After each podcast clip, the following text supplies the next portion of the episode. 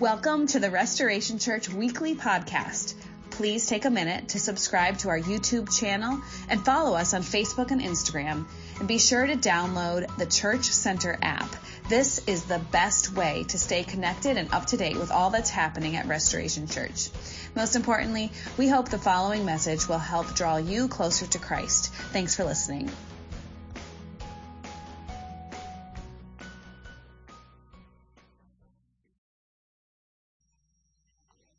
That has got to be the creepiest introduction.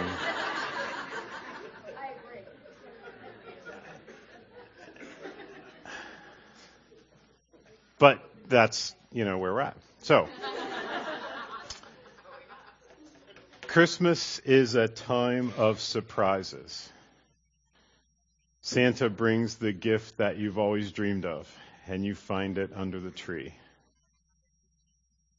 You get a text Friday evening that says you're preaching on Sunday.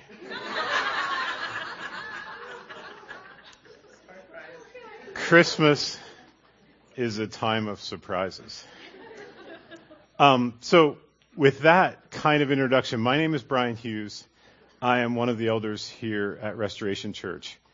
Um, Russ and Emily, as you just heard, are flying back from Poland. They've been on a missions trip this week.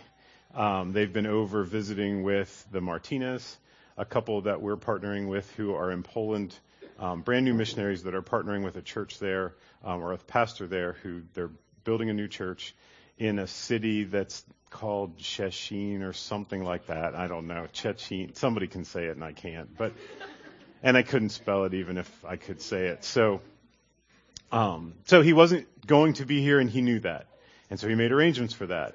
And so Josh Ritter was supposed to be up here um, giving you this sermon. Um, Josh got sick. He texted me on Thursday. So to be completely fair, I had an idea on Thursday. Um, but he, he said, Hey, I got sick this week. I'm feeling better. He's here, thankfully. Um, but he has no voice. And so he goes, if you are willing to stand in as a backup, just in case, would you do that? And I said, yes. And then uh, Friday night he said, okay, I tried to go through the sermon and I got through about three sentences and started coughing uncontrollably. So I don't think I can do this and I want to give you at least some time. So here I am. Now, with all that said, God knew about all this. Okay?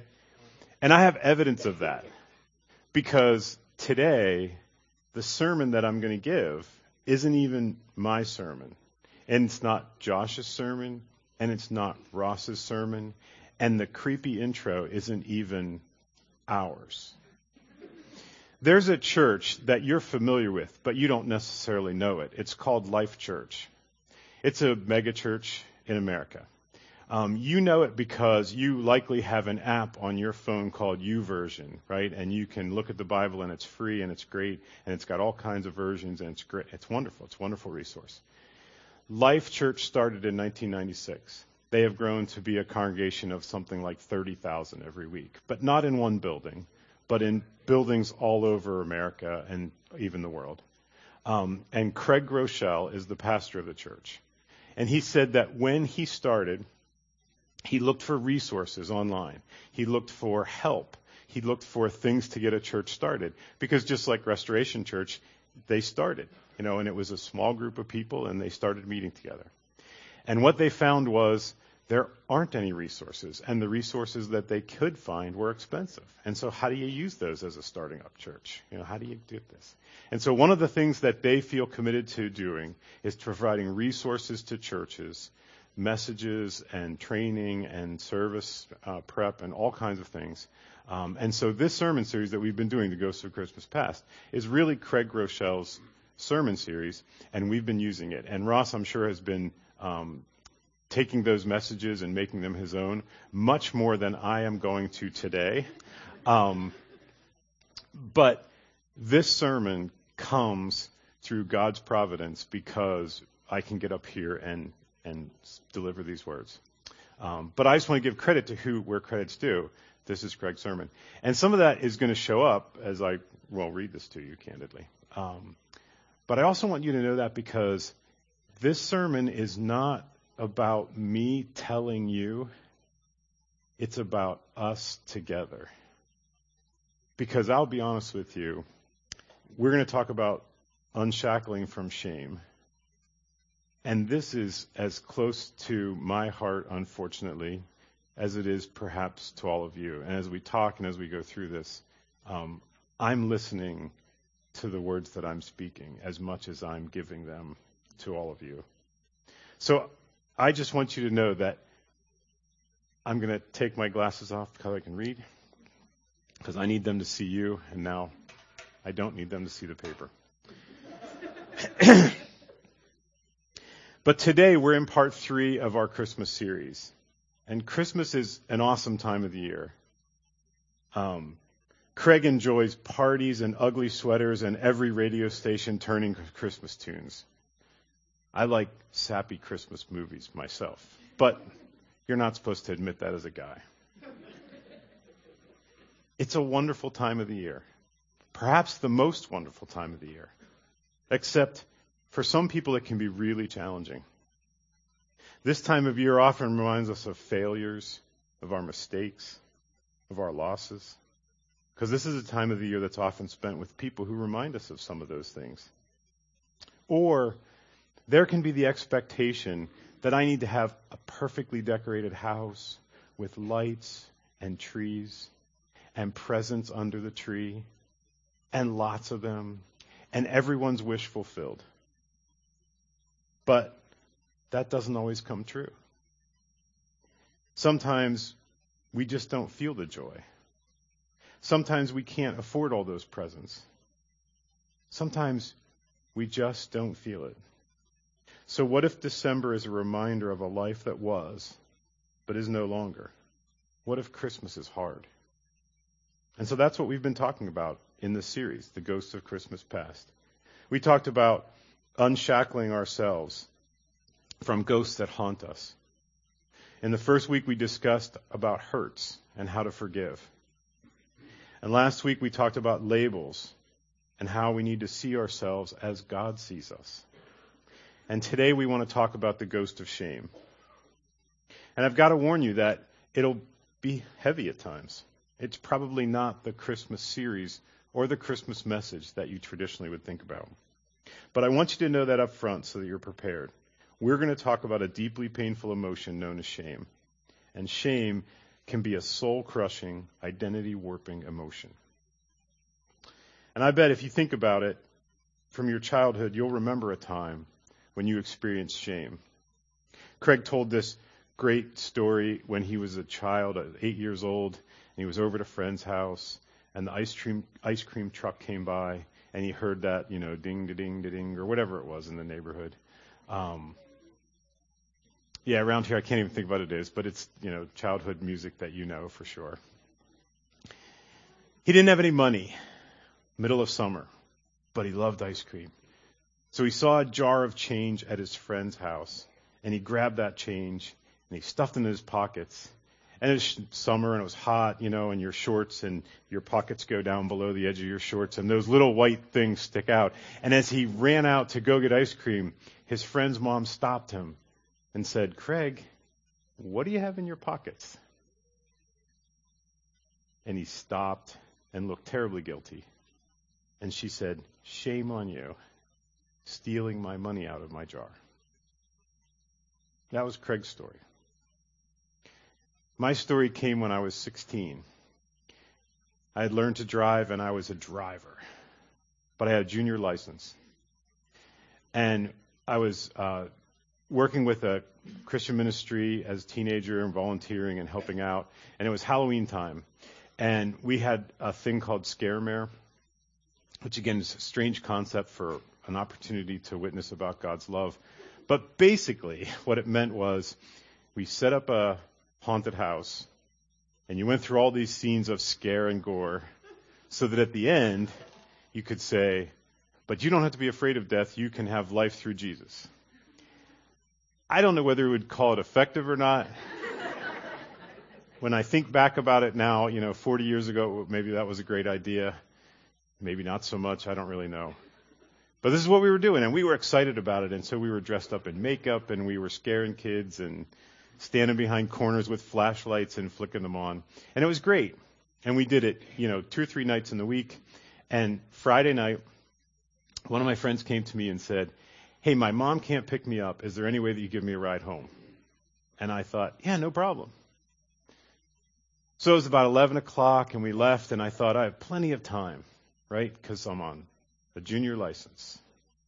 I didn't know how far away John lived and I never even thought to ask him how far away. But when the clock struck 12 and I was still 20 minutes from home, I thought, I'm breaking the law. Man, do I feel guilty. But drove the rest of the way home and scared of what my parents were going to say and I don't know, deathly afraid that there was a policeman that somehow was going to see the van and be like, oh, that guy probably isn't 18 years old. Let's pull him over. I turned into the street. We lived at the second house on the street. There was a telepole right next to the driveway.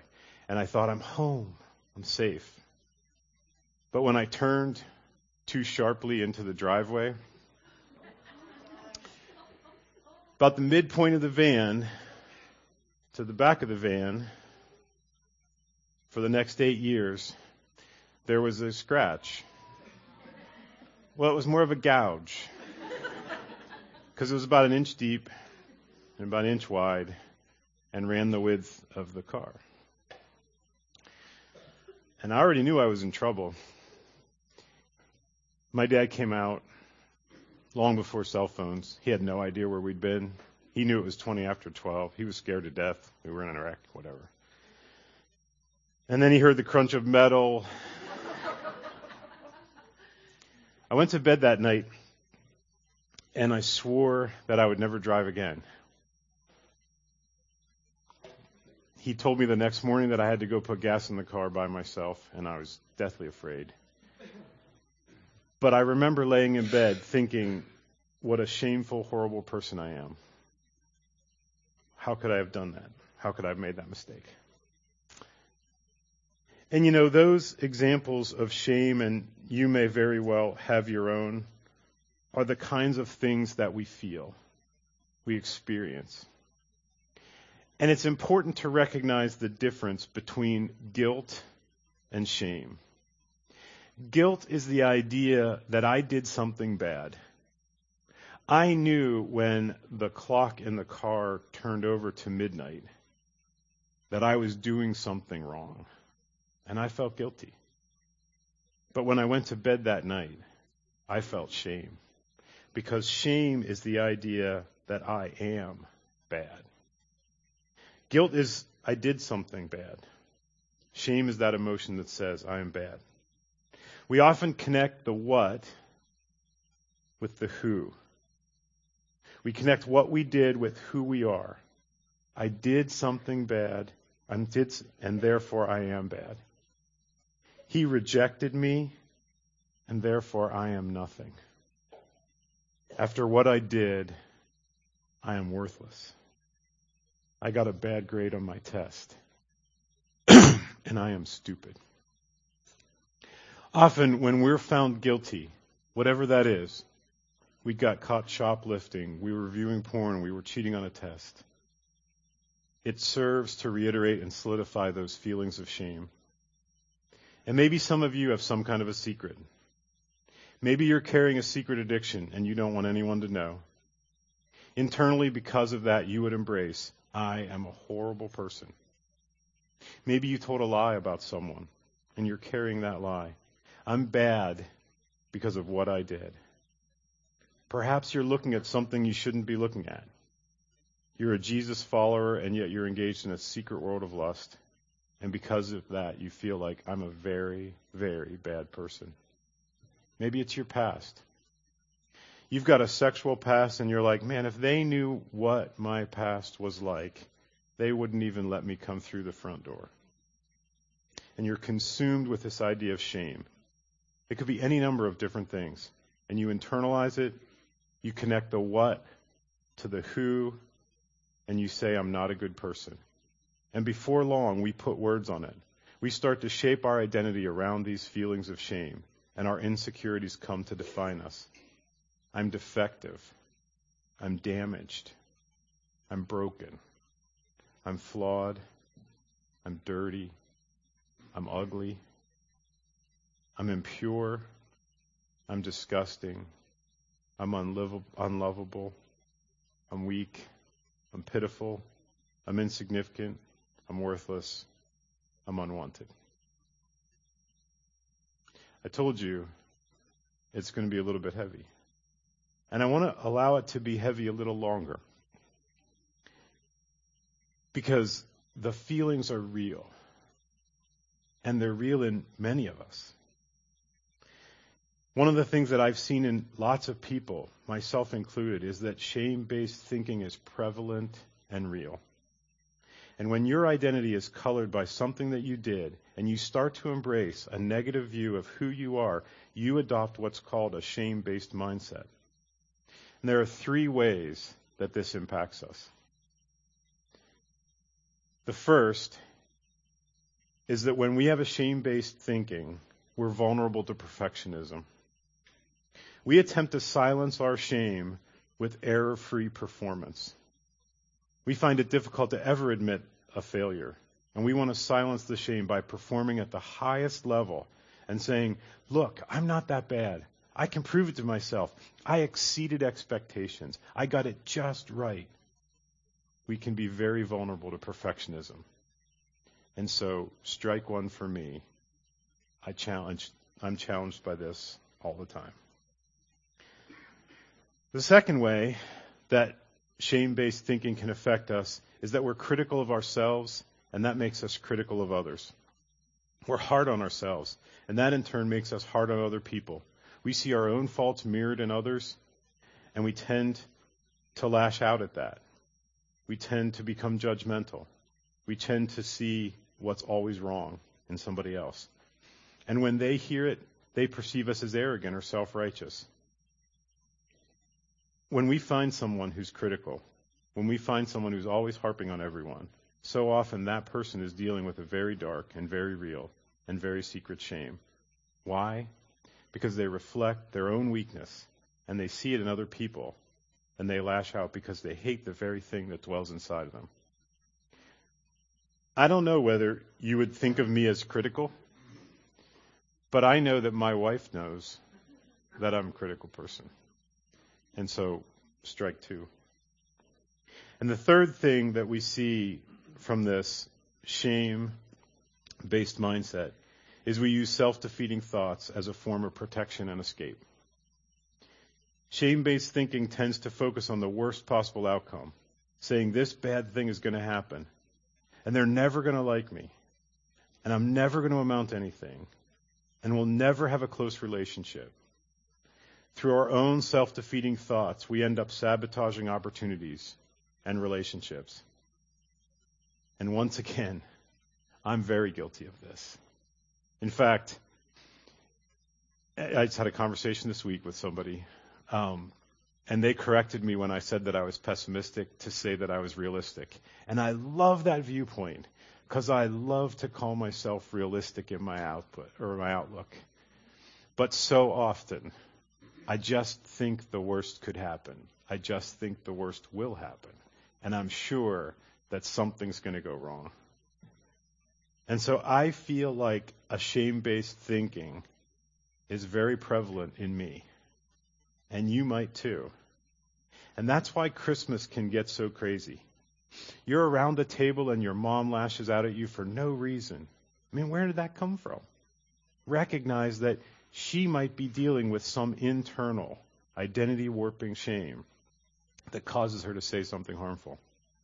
Or your dad goes off and gets drunk and just disengages from everyone. And you're like, there he goes again. The reality is, perhaps he's dealing with, in an unhealthy way, in an unproductive way, some internal identity warping shame. Or your in laws pick on you about the way that you raise your kids. Why would they do that? Well, the reality is they may feel inadequate. They may feel like they didn't succeed in everything that they wanted to do. And they mirror that in you. And so they pick on you. Or what do we do? We become hypercritical of everyone. Why? Because deep down, we're critical of ourselves. And we reflect that inward, warped identity, battling with shame. Today, it's my deepest prayer that our God would do a healing work and set many of us free from this dark and devastating emotion of shame. My prayer comes out of Isaiah 54, verse 4. And this was God speaking to Israel. And I believe that God can speak to many of us. He says, Fear not. You will no longer live in shame. Don't be afraid. There is no more disgrace for you. You will no longer remember the shame of your youth. Let me read that again. Internalize it. Feel it. It's the power of God's loving spirit when he says, Fear not. You will no longer live in shame. Don't be afraid. There's no more disgrace for you. You will no longer remember the shame of your youth. If you're a Jesus follower, you can be completely free from the shame of your past. 1 John 1 9 tells us that if we confess our sins, God is faithful and just and will forgive us our sins and purify us from all unrighteousness. And there's more good news. 2 Corinthians 5:17 says, "If you are in Christ, you're a new creation. The old is gone. Gone. The new is here." God separates our sins from us as far as the east is from the west. And you know, somebody said once that that's like a straight line. You know, we think of east and west and a globe, and they meet. You know, there's that international date line where the east and the west meet. But God doesn't separate us like around the globe. He separates us in a straight line. So as far as you could go east and as far as you could go west, that's the separation. It just is gone. He holds our sins against us no longer. We are free. Paul writes in Romans 8:1, there is now no condemnation for those who are in Christ Jesus. Our good God forgives us and remembers our sin no more. If anyone calls on him, he is faithful to forgive us our sins and cleanse us from all unrighteousness. So if our God is that good, and if his forgiveness is that real and that complete, why do we often continue to live with this feeling of shame? Why are those three things that we just talked about so prevalent in my life? I mean, Maybe, like me, you've been a Jesus follower for a long time. Maybe these truths are verses that you've memorized. You know them. And yet, we still struggle. We still feel the shame. And the truth is, it's very difficult to overcome shame because it becomes a part of our identity. So I want to explain how this works with a story from the Bible and then we'll look at how it worked in Pastor Craig's life. And we're going to see how Christ can set us free. If you know the Old Testament, God's people, the Israelites, were actually in bondage and slavery for 430 years. It doesn't seem that long because it's just, you know, the end of Genesis and the beginning of Exodus. We flip a page and it's over. But think about it.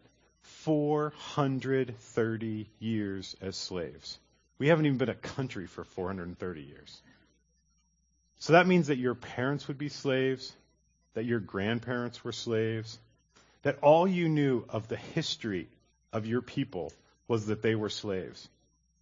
And that worked itself out day after day in your life. I mean, literally, you got up every morning and slaved at work. That was week after week and month after month and year after year and decade after decade and century after century. Your identity was wrapped up in I'm worthless, I'm nothing, I'm just a slave. And it was reiterated by the taskmaster who oversaw your work every day, seven days a week. Well, if you know the story, in Exodus, God raises up Moses. And Moses goes before Pharaoh and says, What? Right, let my people go. And God moves Pharaoh to let the people go. And now, after four centuries, Israel is freed from slavery. What happens? Though they were free outwardly, most of them were still slaves inwardly.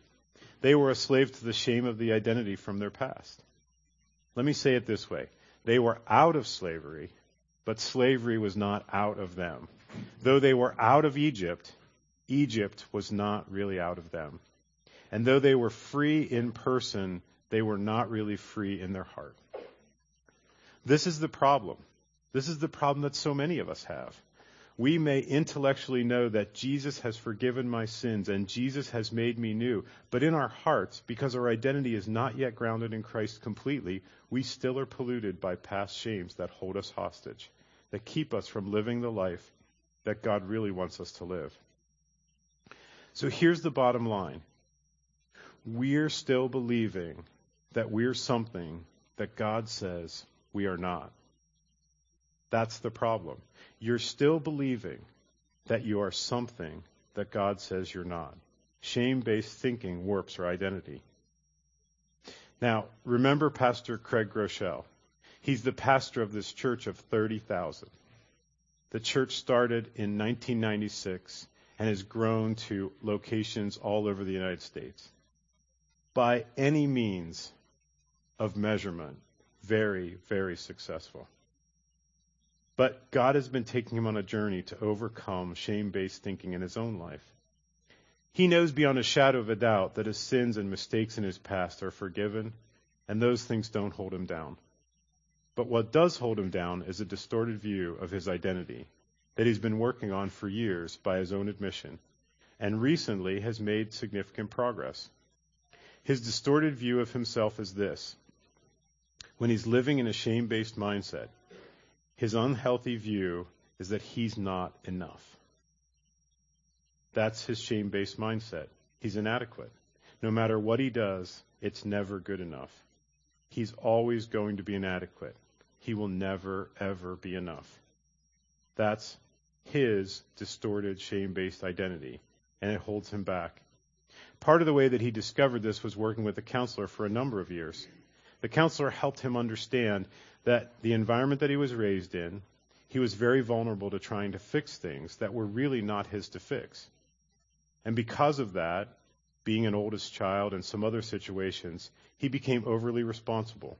And since he couldn't fix anything, no eight year old and no 12 year old could, and no family's perfect, he developed this idea that he would never be enough. He confirmed it by believing I'm just inadequate. I can't get this done.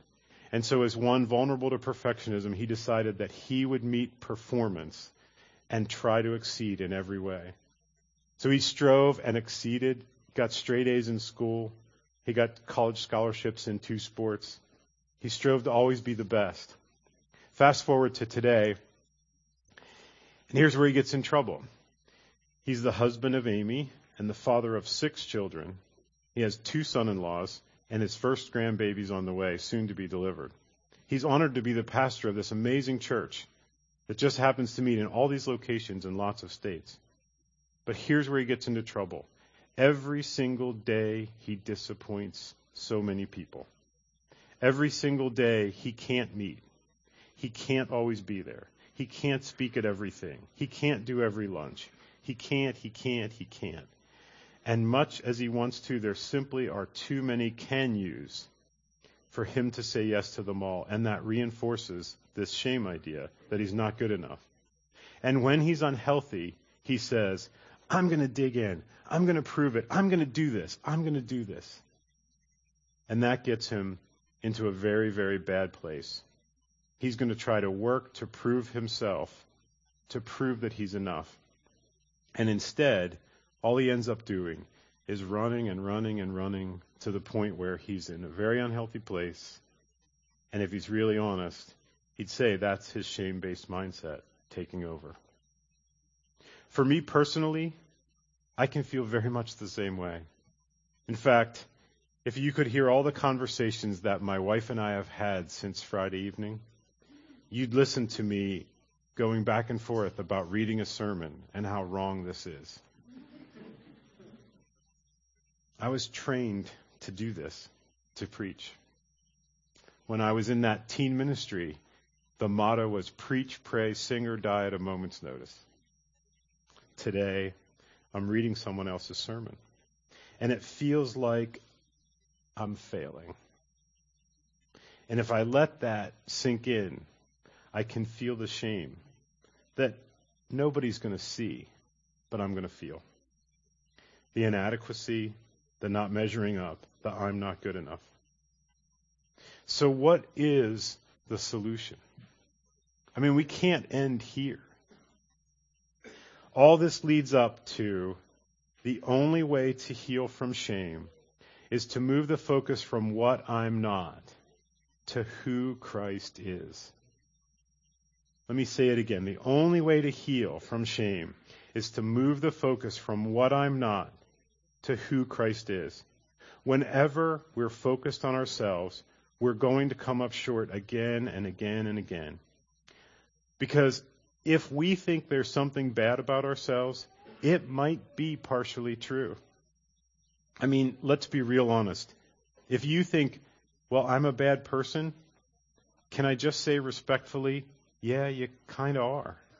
I mean, you're a sinner, and so am I. If you think I'm inadequate, guess what? You're right again. You aren't designed to do life on your own. You need help. You are somewhat inadequate, and so am I. If you think I'm pathetic, again, I hate to be rude, but some of you honestly are. We're kind of pathetic at times. That's the reality. But if you focus on yourself, if I focus on myself, I'm always going to come up short. And that's why we have to move the focus off of who I am and focus on who Christ is, because He is the solution to our shame. Take a minute. Think about it. What's the identity? What do you claim that puts you down? It might be something you've done. It might be something that someone said. It might be something that someone's done, done to you.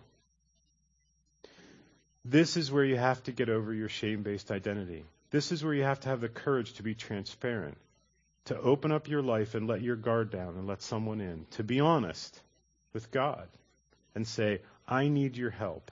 I need healing in this place in my life. You need to be able to look at these phrases and say, I'm not blank. And whatever that is, I don't know what it'll be for you to fill in that blank. But whatever it is, I'm not blank. Because of Christ, I'm blank. So let me give you some ideas. You might say, I'm not bad. I'm not going to focus on that. Because of Christ, I am forgiven. Or I'm not sick. Because of Christ, I'm healed. I'm not broken. Because of Christ, I'm a new creation. The old is gone and I have become new. I'm not disgusting. Because of Christ, I am loved. I would say it this way I'm not inadequate. Because of Christ in me, Christ is more than enough. Christ in me is more than enough. And I remove the focus from myself and I place the focus on Christ. And that's when we start to find healing. Remember the Israelites? 430 years of enslavement. God sets them free. They're out of Egypt, but Egypt is not out of them. They're out of slavery, but in their minds and in their hearts, they're still in bondage to the shame of the past. And God says something to them in Joshua 5 9. Now, Joshua is the leader after Moses. Forty years have transpired since God set them free. And here in Joshua 5 9, God says, The Lord said to, Mo, to Joshua, Today, not tomorrow, not after three years of counseling, not after you've paid your dues, but because of our good God in His presence at this moment, by His grace and from His power, today, God says, I have rolled away the shame of your slavery in Egypt. Today I've rolled it away. Today, at this moment, there's no more shame. Someone may have said, Shame on you, like Craig was told way back by that mom. And I hope that none of us ever used that harmful phrase. But maybe you felt shame on you. God says, I've rolled it off of you. God says, the shame is no longer on you. You might hear shame on you, but no, by God's power, it's no longer on me. He rolled it away. The shame is no longer there. Understand this. Embrace it. You are not what you did in the past. You are not what others say you are.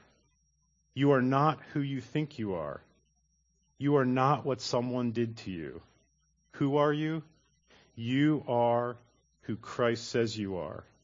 You are who Christ says you are. And if you are in Christ, that means you are free, you are forgiven, you are changed, and you are redeemed.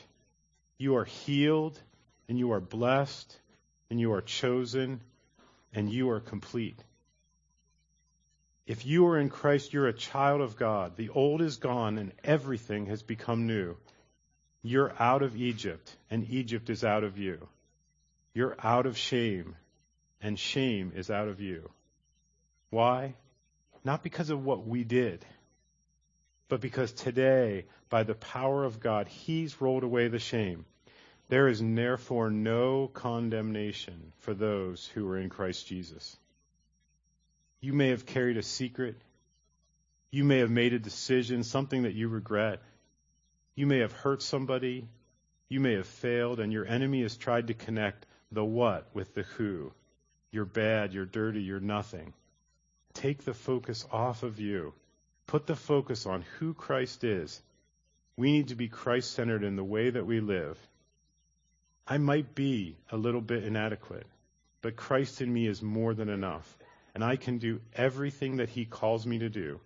I have everything that I need to do for the things that He calls me to do. Today, may the shame be rolled away. Let's pray.